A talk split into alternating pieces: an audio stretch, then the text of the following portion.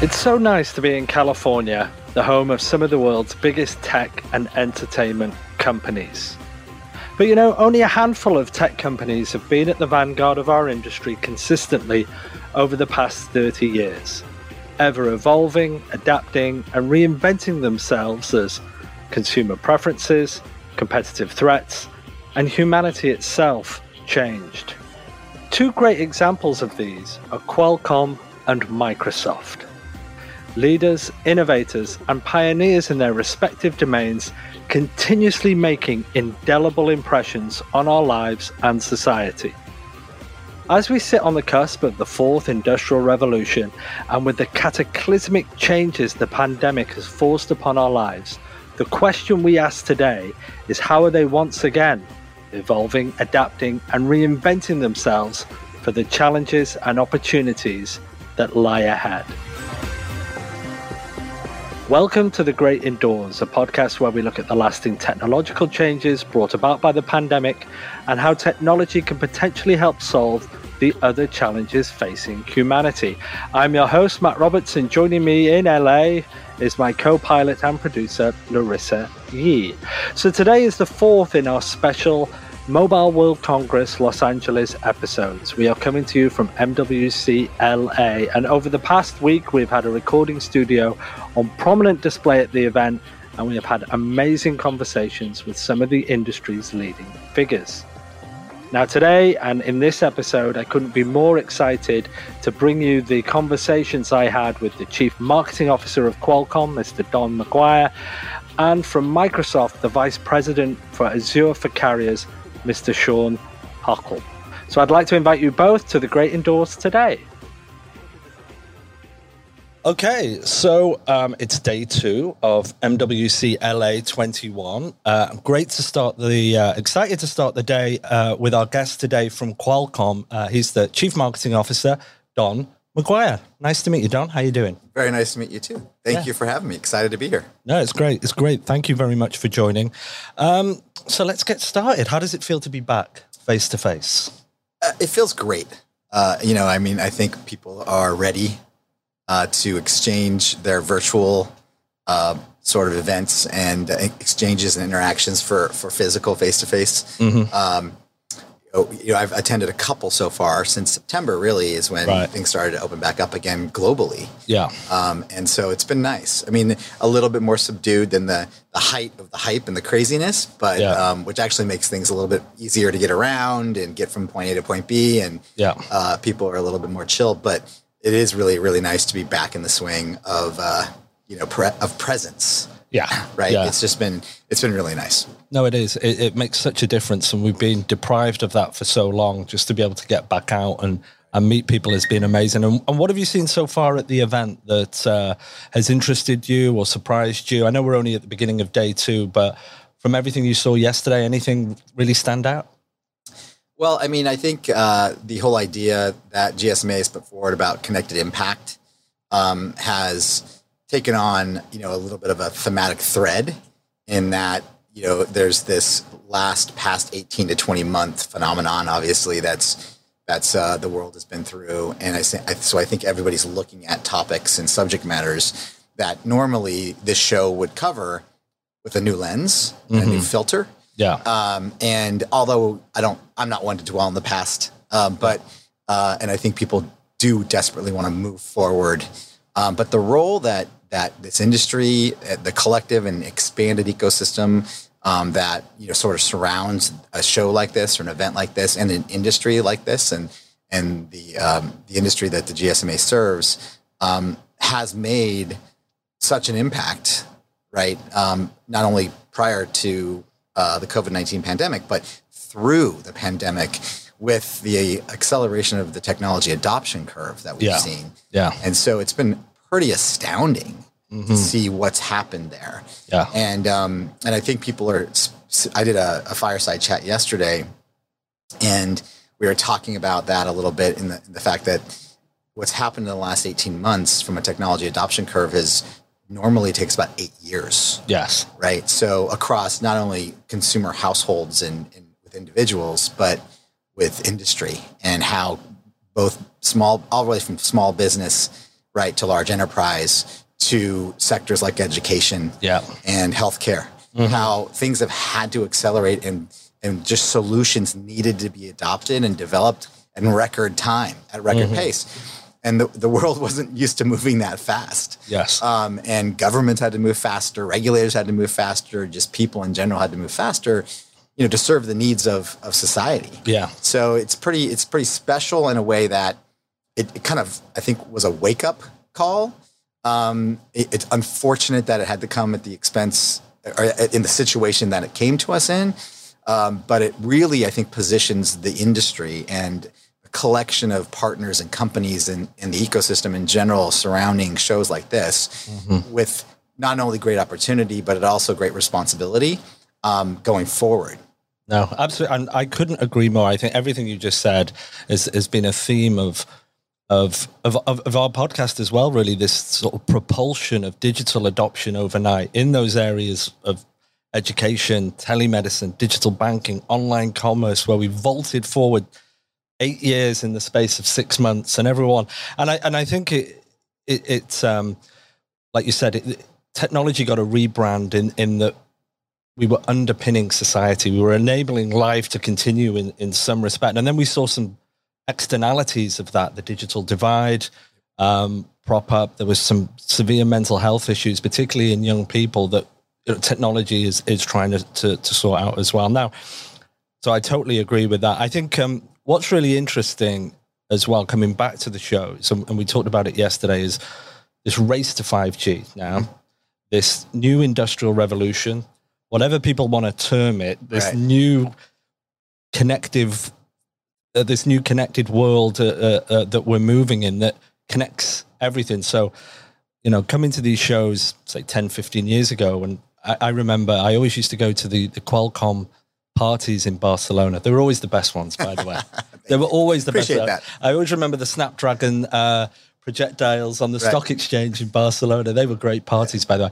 Um, but apart from that, um, we've moved now, and I guess this is is directly uh, uh, with with with companies like yourself and Qual. Is obviously you used to build the chipsets for the mobile devices, and obviously Sure. still do. But now you're factoring in a multitude of other entities that you have to provide that processing for, right? Can you give us an insight on how Qualcomm has has adopted, evolved Sure. pre-pandemic and moving out of the pandemic into the new world? Yeah, absolutely. Uh, know, we've been, as a company, we've been undergoing uh, a very strong and and um, purposeful diversification strategy, uh, and it really started prior to the pandemic. Um, we had we saw adopt we saw adoption curves, growth curves. Um, we saw shifts in markets and a lot of trends that put us kind of at the intersection of what was happening across different industries and Yeah. product segments. And what we found was a lot of people, a lot of partners, customers, um, industries were coming to us seeking solutions. And the fact that you know our our DNA is rooted in, in in creating technology and products that you know all sort of sit within this little rectangular device that so many people like depend on for Yeah. their livelihoods and their lives, um, and the fact that that can be you know repurposed and that can be taken and applied in other areas is really um, you know special and interesting. Um, so what we've what we've done is we started moving in these new directions. And um, you know your point earlier about how the, the race to 5G or the race through 5G, um, 5G is is that that generation of wireless technology that for the first time its full impact will be felt really more outside the phone Yes, than inside the phone. absolutely. It, will- it starts in the phone, like all G's do. Yeah. Um, and we're seeing that today, right? There's going to be a half a billion devices, uh, you know, mobile devices with 5G enabled by the end of this year, and about a billion by the end of next year. Yeah. So, uh, so that scale will be reached specifically in the smartphone space, and there'll be lots of experiences and things that go along with that. Network deploy- network deployments are going really well. Um, in fact, in some cases, have accelerated because of the pandemic, because that that need for connectivity, that importance of connectivity, has never been never been um, greatly amplified as it has in the last eighteen to twenty months. Yeah. But the growth outside the phone has been phenomenal. Uh, you know, our move into automotive, for example, um, which has been building for about ten years now um, or more, um, has has just exploded. um, and and then across you know IoT, Yeah. however you define that. Yeah. Right, it's a big bucket, um, but across these different ver- industry verticals, both on consumer as well as enterprise and industrial, we're just seeing a great pull for our technology and our products. So, how we like to kind of talk about ourselves going forward is, you know, we have this great mobile DNA, and we'll continue to lead that, you know, lead the industry as we always have, especially the Android ecosystem. But um, but we're now sort of taking our products and technologies and we're playing this vital role in what we're calling the connected intelligent edge. And it's really about these gazillions of things that are going to be connected to each other um, that then kind of are producing all this data and intelligence that's then making its way either either to another device or at, or staying at the edge or making its way up to the cloud. Um, and so you, you've got this big cloud economy and this big cloud shift happening um, more at the data center level um, and with lots of bits and bytes being processed. But you also have a fair amount of activity going on closer to the device, um, whether it's on device itself or whether it's between devices.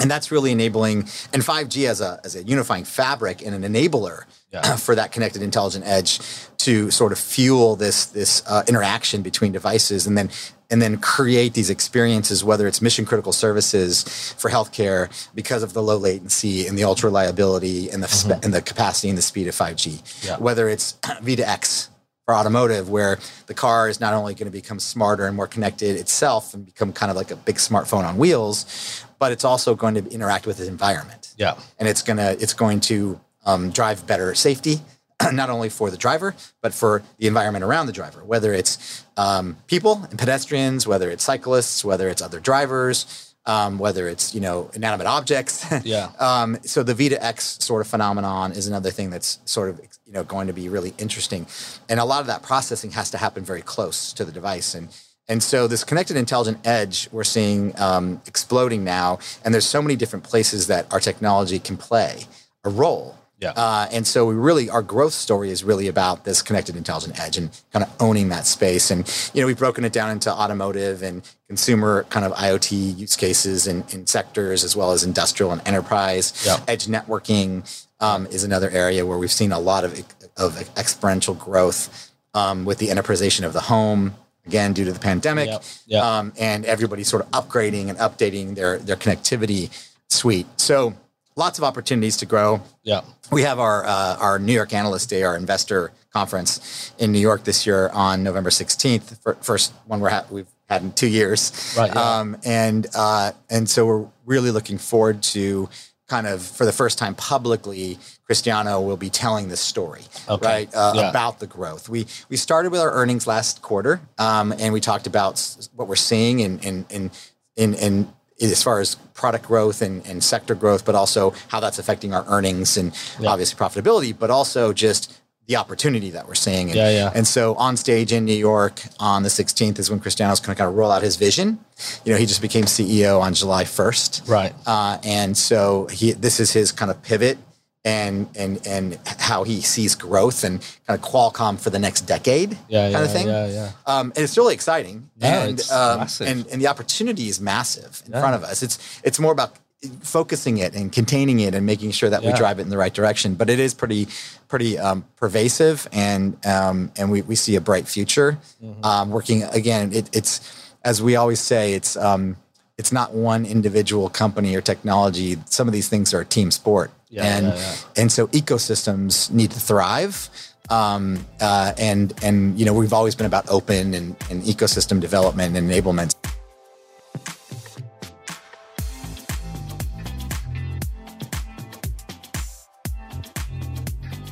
You touched on it there, the digital divide, and this is something that we we pick up pretty much with everybody we speak to now. I think there's a almost because of the pandemic, there's an inherent obligation on technology companies, whether it's the service providers, whether it's Qualcomm, whether it's Amdocs.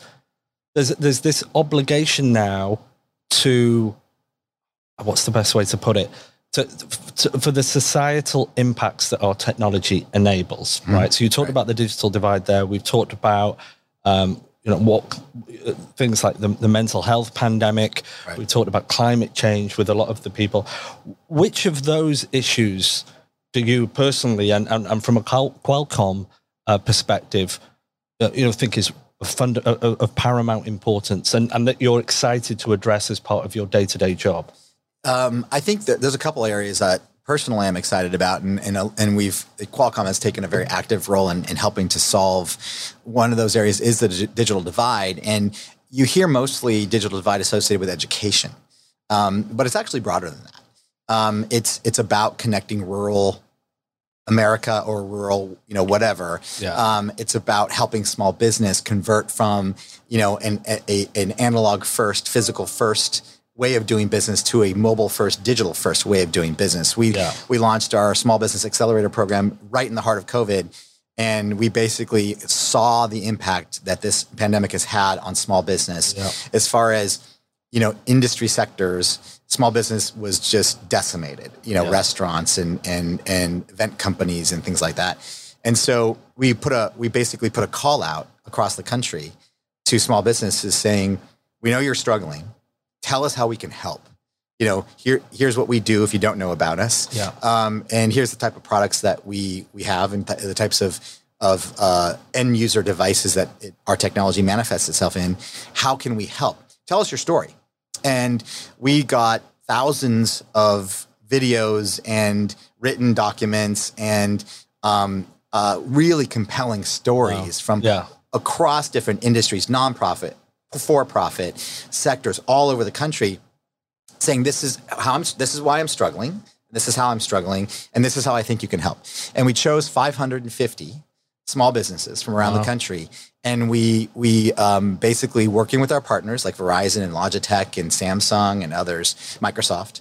We put together anywhere between twenty-five thousand and fifty thousand dollars worth of technology and products. We worked with our partners at Best Buy for Business, business and the Geek Squad. Yeah, yeah. And we actually went out to these businesses and we deployed, trained, and taught these businesses how to transition themselves mm-hmm. from physical first to digital. mobile and digital first. Yeah, yeah um, whether it's point of sale equipment, whether it's new always connected PCs, whether it's upgraded 5G smartphones, whether it's new Wi Fi mesh systems, whether it's Logitech accessories, whether it's software. Um, it, yeah. it, was a really a combination of things. And we're tracking these companies and, and when we're building use cases and building um, sort of studies around how they successfully transition their business. Because at first it's about survival. Yeah.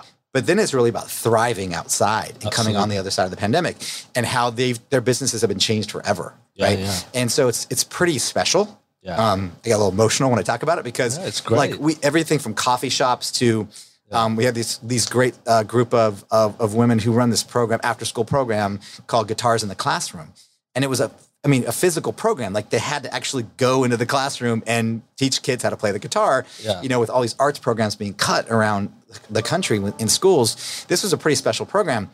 They had no idea what to do when they couldn't go to the classroom anymore and kids were at home. Yeah. So we helped them create guitars for the classroom in a digital virtual environment. Wow. So it was pretty cool. Um, but on the education side, you know, along with Verizon and, and, our other partners, we donated thousands of always connected PCs and hotspots and phones just to try to bridge. And what I think came out loud and clear is that the digital divide is not just in, you know, um, rural places, but it's also in Harlem. It's yeah. also in downtown LA. It's also in dense urban areas yeah. where the socioeconomic differences have driven that divide. Yes, it's not about geography yeah, so yeah. much as it uh, about socioeconomics. So um, I think that has been exacerbated. It's been brought to light, as you said. Yeah. And I think we all have to work harder to really solve that problem. Technology can play a definite role, but it's technology plus commitment. I yeah. think that's really the killer recipe yeah. uh, for solving some of these problems because access to information, accessibility um, is one of those things, accessibility to technology so that people can learn, people can understand, I think um, is one of the most powerful tools we can put into individuals' hands um, to help them, you know, sort of understand the world around them, understand similarities and differences in people, bridge, you know, gaps, and um, and create a better sort of more, you know, more balanced and understanding world. So um, that's that is a commitment that we have, and I think it's an it's a it's an initiative that I think we can all agree. Yeah. Now we finally have to solve, right? And it's going to take regulators and governments, you know, to make sure that we have the right uh, pathways forward, that the industry has the right pathway forward, and it's going to take a, a collection of partners and companies Yeah. um, to really bring it to life. And that's just such a wonderful story, uh, Don. I think, and, and and while you're talking about it, not only is it just a, a great story, but it's another demonstrable example of where technology and technology firms have stepped in, rolled their sleeves up, like you said, enabled them to survive, and then shown them how to thrive beyond it. And I think. You know, we. w- I honestly think of building a case study of, of all these examples as a celebration you know, maybe a year from now, once Right. things have moved on, a celebration of, of the positives that has happened. And that's an absolute wonderful example there. It must have been really great to be a part of it. Yeah, it, wa- it was fantastic. Uh, the the response from these businesses when when uh, we when they were informed that they were chosen, um, you know, that in itself was just amazing. Um, And then you know to see how they're deploying, how they're learning to use the technology, how it's helping them with their business goals, um, and uh, and serve the communities that they're trying to serve. Yeah. uh, really, really kind of cool and special. And Yeah. we want to. We've actually decided to memorialize the program and to be an ongoing initiative. Um, and so it, it, it took pandemic for us to kind of come up with the, with the idea creatively, Yeah. but but now we want to actually continue to support small business, help them with that digital transformation that we know a lot of different sectors of the economy is undergoing or are undergoing, and uh, and really kind of help these businesses become mobile first. So Yeah. in the next emergency or crisis, you know, they are they are more ready Yes. uh, to be able to adapt Yeah, yeah. and and deal with whatever is the, the kind of the world throws at them. So that's exciting, and and um, and it's one of those things that you know kind of changes our approach to things kind of forever. Yeah, yeah. and so um, you know, so it's it's it's great, and and I think that there's there's these opportunities. That's just one. Um, I think connected healthcare is is uh, definitely something that um, helped in a lot of ways. Unfortunately, I think you know there's a lot of work that still needs to be done there. Yeah. And um, I mean, I just saw a, uh, a results. I just read a results of a survey the other day where 75 percent of people still would rather go see their doctor than have a television. yeah, yeah. So, you know, the behavioral shift, I think, is still Still kind of something that has, and I think just the access to tools and, and just the Mm-hmm. way people interact, Yeah. because you have to you, you have to introduce the idea of telemedicine without taking away the personal uh, touch of, Yeah. of of having a relationship with your doctor, and Yes. and so um, if, if if people feel like it's um, off putting or too cold or not personal enough, then then it might it might backfire. But but uh, I think that there's there's opportunity there. Um, I, I also think that there's opportunity to take healthcare and bring it to where to, it's kind of been always like you had to bring the problem to the hospital, Yeah, right? Yeah. or you had to go out and and triage the problem and then bring it to the hospital for the real work to begin.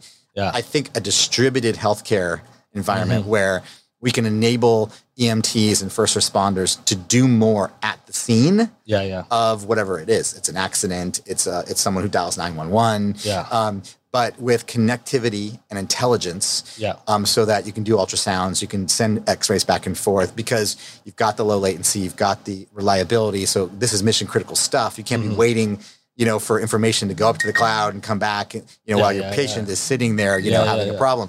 So I think that is super special and in, having these kind of mobile hospitals or portable EMTs that are outfitted with better technology Mm-hmm. where people can make more diagnosis, they can actually treat more in the field and having a distributed approach to that, to that Yeah. care, I think is something that is special.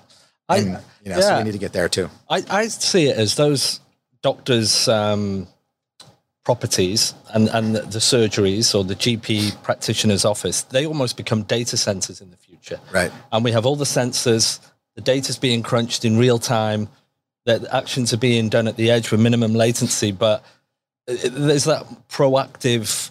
Yeah, I, I just have this vision. It's probably a bit crazy. I, I, I read that you know you go to the hospital and it's just a huge big data center, Right. crunching Bunch of servers. Yeah, exactly. Yeah, I mean it's it's a, it is a transformative um, type of idea, and this is an industry that hasn't really transformed itself in years, Absolutely. right? Yeah, yeah. Um, and it's riddled with regulation and insurance and all those Yeah, types yeah, of things. yeah, but um, but it's it's time. Yeah. And again, I think the pandemic kind of shook it loose a little bit. So now there's opportunity Mm-hmm. for people to think differently about that and to create these new models and for, for care. And Mm-hmm. and I you know when it comes down to saving lives, um, you know, it's it's it's important, but it's also kind of a no brainer. Yeah. And if you can cut through the red tape and kind of get people to think differently about it, I think there's some really some really cool things that can be done. Yeah. Um, and I think we're just at the beginning of that. I think Yeah, we're yeah. just at the beginning of that. Totally. Um, the, the the pandemic cracked the door open. It's time to push it all the way open and really sort of see what we can do. Um, so that's that's pretty cool. Um, you know, and, and there's there's a lot of other ways that things are happening. I mean, this the the the, the pandemic has, as you said earlier, you know, everybody was shopping from home Yeah. e-commerce exploded right lots of beneficiaries of that obviously but the you know the demand for products and, and services grew because people were upgrading and updating and and and and, and planning and, and and supplying and stocking up Yeah, You know, the whole yeah. toilet paper phenomenon which i never understood. Um, you know but uh, and lots of funny memes about that. But um, uh, it, it's just it shows that how how fragile our supply chain is. Um, it shows that you know there were people that were ready and there were people that were weren't. Um, but having these um, manufacturers or warehouse and logistics providers being able to pivot and being able to re you know reestablish lines, shift lines to take advantage of demand shifts, abrupt demand shifts. Um, again, it's all part of this industry 4.0 where if you've got if, if if you've got a factory or if you've got a, a warehouse that can be easily reconfigured Yeah. um, at the drop of a dime because of technology. Yeah. Because you can move robots from here to there, or you can change things from Yeah. here to there. Um, that's going to uh, uh, put a, a layer of flexibility in that we didn't have before. And um, again, I think that's something coming out on the other side of this that will be ingrained. Um, but you know, we're there's still a lot of things going on. I don't Yeah. know if you've seen the photographs off the port of LA No. and Long Beach Oh, yeah, yeah, of all the the- container ships. There's like a city out there. yeah, like it's just sitting there because the port there's nobody there to work. Yeah, yeah, And, exactly. and and bring in the goods and process the goods. Imagine if the port of Los Angeles was fully 5G capable Yeah. right? There were both people and robotics and drones and other things to help in the process of bringing container sh- ships in, processing those goods, moving them from point A Yeah, to yeah. point B. Imagine if that was the situation today. We wouldn't have a city sitting off the coast of LA right now. Yeah, yeah. And and so people are like saying, "Oh, supply chain issue, supply chain issue." There's a lot of goods sitting there Yeah, yeah. right, that are waiting to be processed. Um, but because of labor shortage, because of the pandemic and the great resignation and, you know, and, and, and just lack of, of, of skilled labor, that's created a bottleneck. And technology can help to solve those types of things. And if we were just maybe three or four years down the road with the deployment of 5G outside the phone, right, into all these other industries, and, and the Port of LA was the most connected port or a, a fully connected port with all these tools mm-hmm. already in place, we'd be in a different situation right absolutely. now. You know, so so that's a that's kind of a, That's a another- problem waiting for a solution Yeah, yeah. that we know is there. Uh, it's just a matter of deploying it and, and adopting it, Yeah. and, and then hopefully we won't have that situation in the future.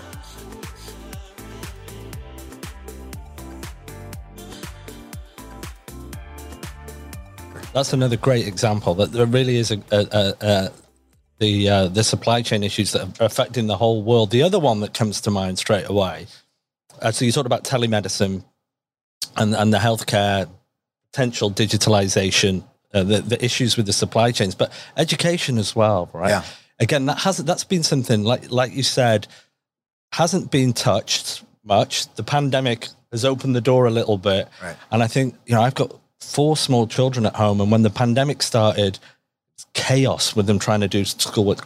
You're on mute. Come off mute. Teachers were having breakdowns. Right. Just stop shouting. Take that pencil out your nose. I mean, things were really, uh, really crazy. And then what happened was these young children, their IT skills and their technology skills. I was really, I was, I was so impressed with my kids. I did a podcast with them. I said, "Tell me again how you did that." And they were like, "Yeah, yeah, yeah." but being able to take virtual reality, augmented reality, and give children a fully immersive educational experience. There's a, a company here. We we interviewed them yesterday uh, called IKIN that have the holographic displays, and um, we had um, Taylor, their uh, uh, CTO, come and speak to us, and he was explaining how the holographic display you can go inside it. You can Right. really, and for, from an educational perspective, I was like, Right. wow, Especially for like the sciences and, and, and art. exactly, Yeah, I remember because one of my, one of the, the two of the classes that my daughter struggled with, ironically, were not math or English, but they were ceramics Right.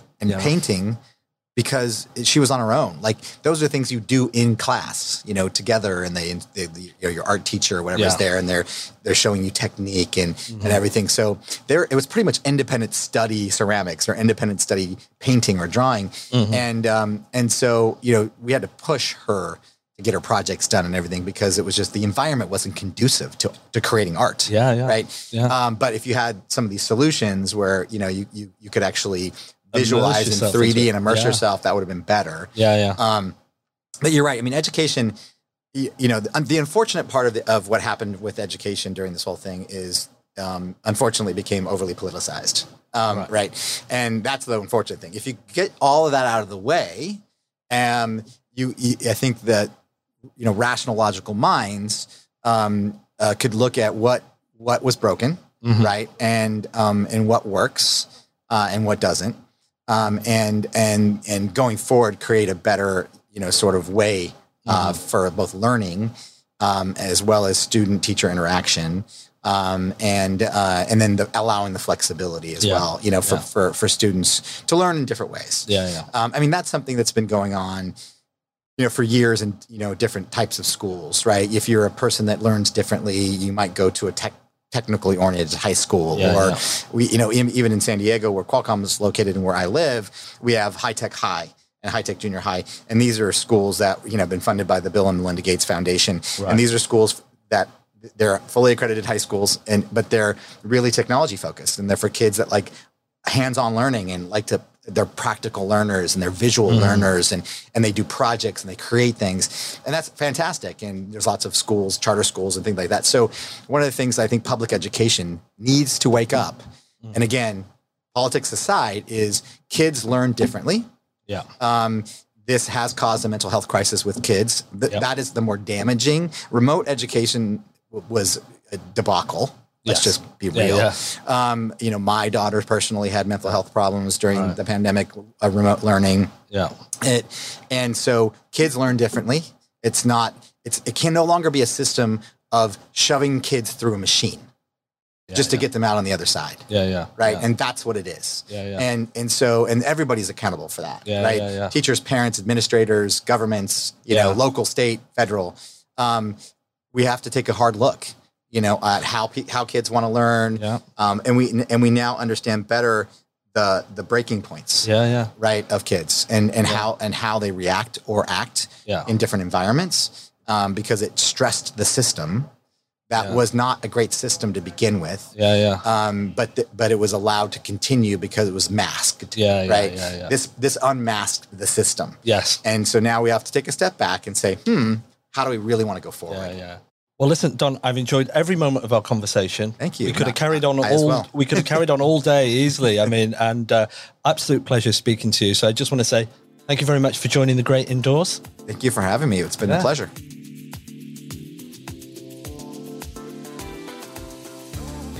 So my next guest uh, on the Great Indoors today, day one of MWC LA, is from Microsoft. He's the the VP of Azure um, Carriers uh, and Strategy. Uh, I'll let him explain more.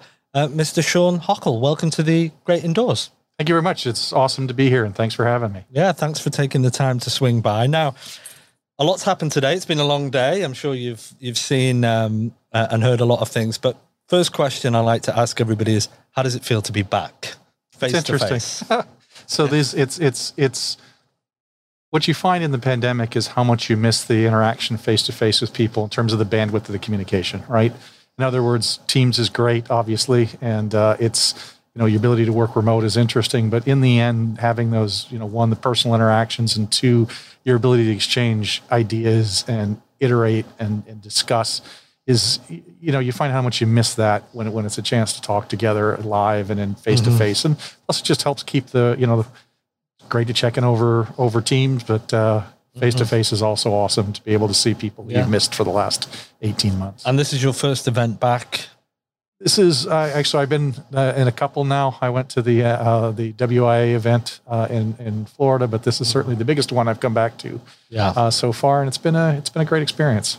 Okay, great. So before we get going, give us uh, our listeners a, uh, a bit of your background, Shawn, what your role entails um, right now, and and and the history of uh, your career so far. Sure.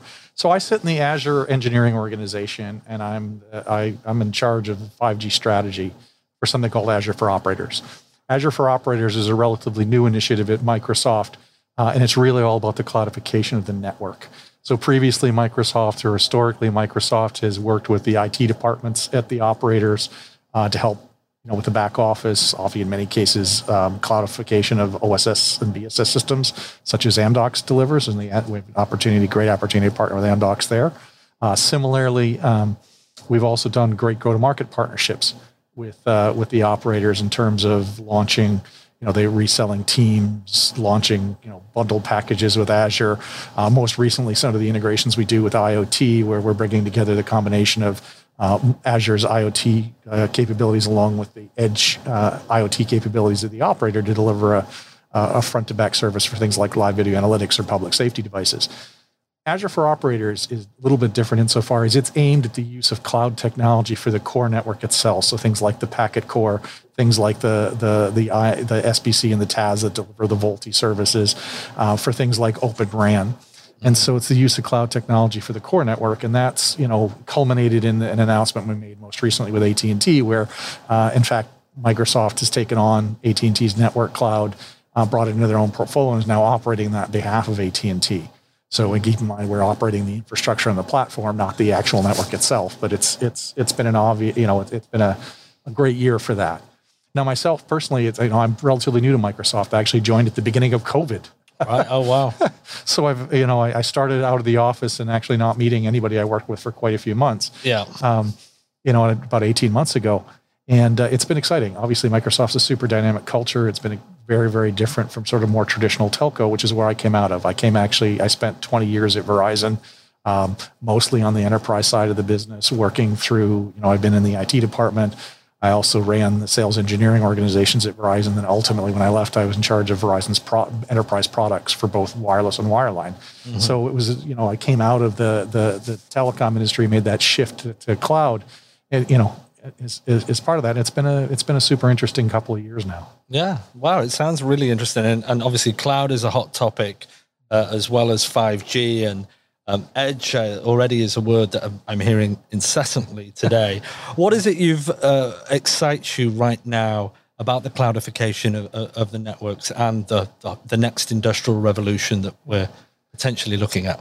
I've been, uh, you know, industrial automation has been a fascination of mine from from virtually the beginning of my career. Actually, one of my first jobs was building AI based control systems for offshore oil rigs in Scotland a long time ago. Oh, wow. And, uh, and really, what I see here is just the, the opportunity for the industry, for the, tel- for the operator of the telecom industry to really take off and see the true promise of IoT, Industry 4.0, and industrialization. And that combined, you know, so you've got the low latency communications, the secure communications combined with edge compute um, if that can come together in a way with a common platform across the industry, being able to guarantee the developer community consistent security, performance, and behavior, you really set the stage for this explosion of, of, of, of, industrial automation and bringing the power of AI and ML into the real world. And that to me is personally exciting. Right. You know, that, that's just, it's cool stuff, right? It's, yeah, it's yeah. robots, yeah. it's AI, it's, it's computer aided vision. It's a bunch of really cool stuff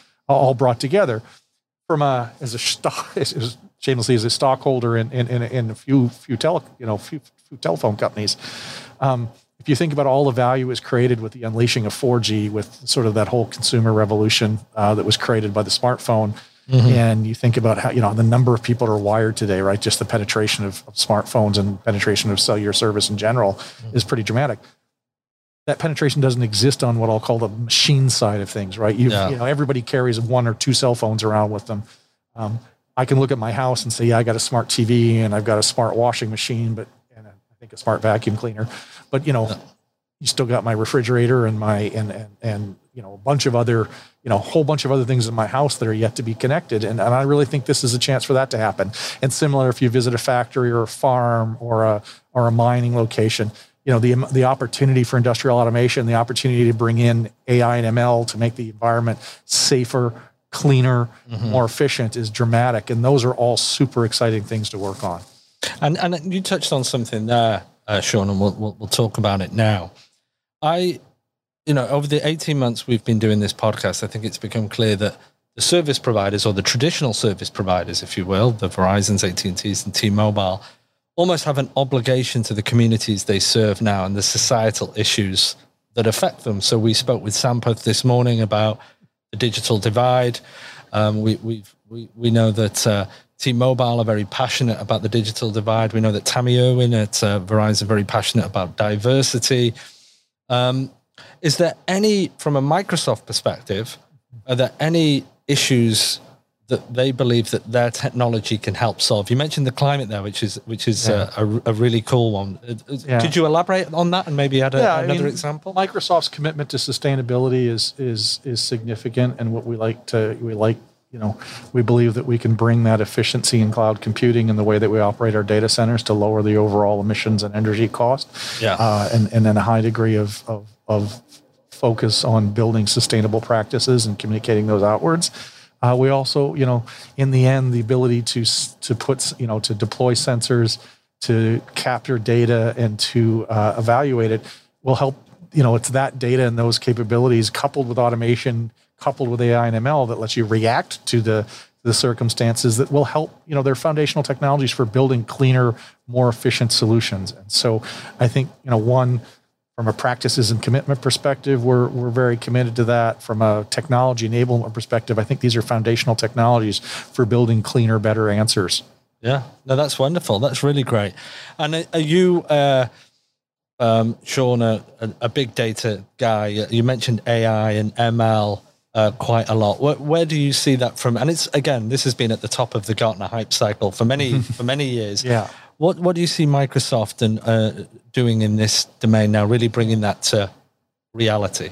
Yeah, I mean, it's natural that people things get ahead of themselves and the hype's like that's always true, but it doesn't. You know, I don't think this is an if. I think it's a when. A mm-hmm. few things have to happen, right? You've got to bring together closer the producers of the data with the consumers of the data and the developers that build the application. That means massively simplifying, right?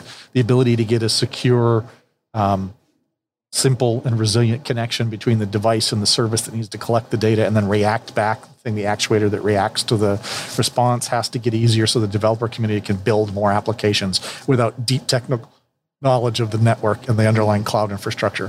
Microsoft is partnering with operators uh, in a number of forums where we can sort of build that kind of you know build that end to end connectivity plus cloud together to deliver to the developer community a simplified experience. That gets the app piece going. Once you've got the apps, you attract the users, mm-hmm. and it's a nice virtuous circle in terms of, of, of how that ecosystem comes together. That still has to happen, right? And that's a, you know, we're working, I think, you know, I think our ability to build partnerships with the operator community to get a consistent, you know, approach to how, how things behave globally uh, in terms of, uh, of you know the response from the networks all super important all done through standards organizations all done the way that tell you know that the yeah. operators traditionally been successful.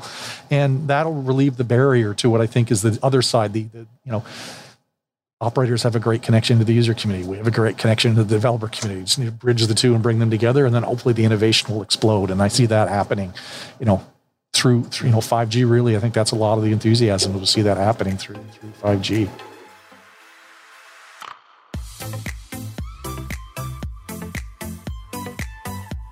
and we talked about industrial automation, something that you're passionate and excited about. We talk about 5G mm-hmm. all the time. And the one question is obviously, that's all enterprise B2B um, stuff. From a consumer perspective, do you have a position? What, what do you think is an exciting potential 5G or edge driven use case in the consumer space? I think this is the million dollar question, I know, yeah. but do you have a, a no? I have, yeah, I absolutely see it. I mean, if you think about it, you know, real revolutions don't come because of technology. Technology enables them, but you also have to look for a shift in the demographics and the way people consume the services, and that's mm-hmm. definitely happened.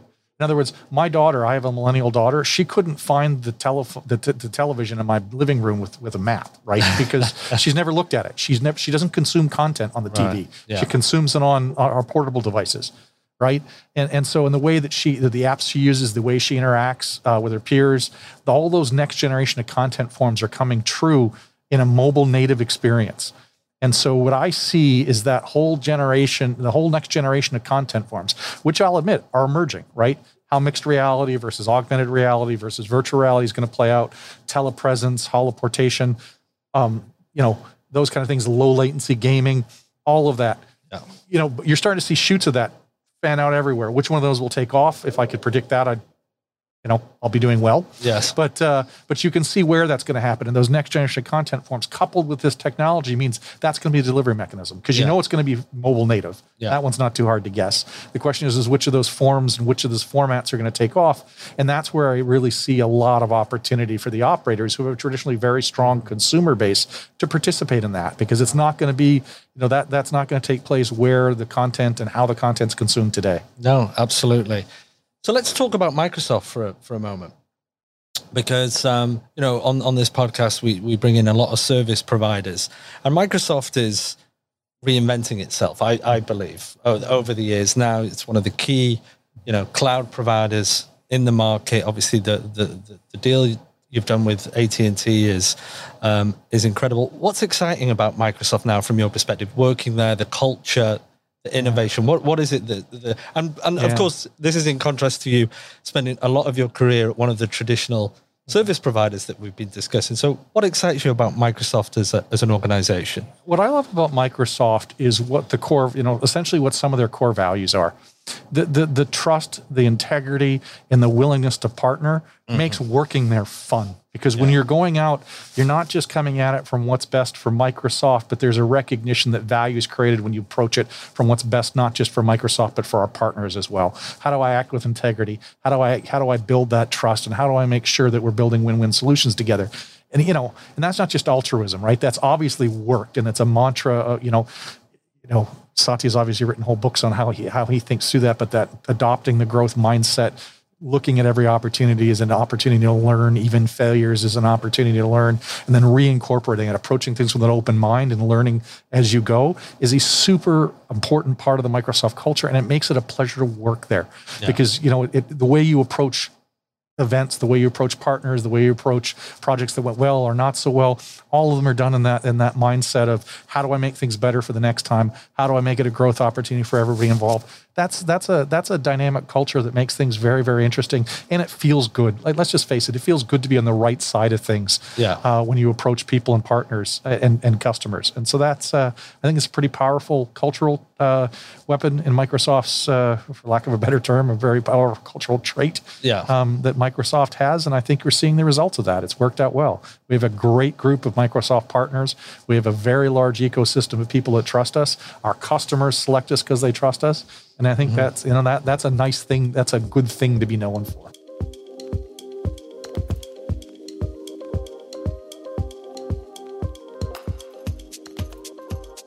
So let's, uh, as as we sort of come to the end now, there's a couple of things I'd like to uh, to ask you, Shawn. First of all, if we met again in 12 months, we did another podcast, and I hope you know, we're going to be in Barcelona, hopefully, and we'll, Yeah. you know, um, what would be a prediction that you make now that may be true in 12 months from from this point in time? So, a couple of things. What I think we'll start to see is we'll start to see a refinement of the business cases and the use cases with customers for this technology. I think there's a lot of energy going in that. I don't think it'll be solved, but I think you'll see a lot more people with much more refined views of of customer. I think we're going to see an acceleration of the cloudification of networks. I think that the the op, you know our partners at AT and T and and and and some of the work that's doing with some of the other operators, the greenfield operators are out there demonstrating cloud technology is directly applicable for network workloads. So I think you'll see a lot of acceleration in terms of of adoption of of those technologies as well. And um, I'm hoping to see a, you know I think in general um, that the the shift in the way that people are coming back to work and the way that they're working together will be a positive thing for both the cloud providers and the telephone the, the the telecom operators or the operators. I think you know there's a recognition of the value of of of connectivity. You know, think about where you'd be at if you can't get a connection or how frustrating that comes. No, I think absolutely. people are I think people are trying to are really starting to appreciate the the the value the, the the service providers. One thing I will say is that that this whole this whole pandemic and and and the challenges really demonstrated the public mindedness of the operator community. What other organization, what other industry would have stepped up the way that they did to make sure that people's, you know, experience not just you know you know, obviously firmly committed to the public sector space and firmly committed to public safety, but also just in general, right? Yeah. The networks performed, they performed well.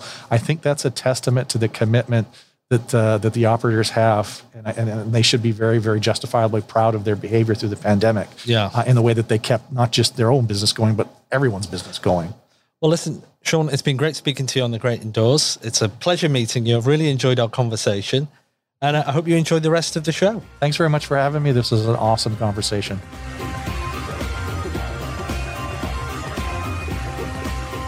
So, what inspiring conversations with Don and Shawn I literally I could have kept talking for hours and hours. Fascinating insights, fascinating personal opinions. And you know, it's these kind of conversations that make me more and more excited.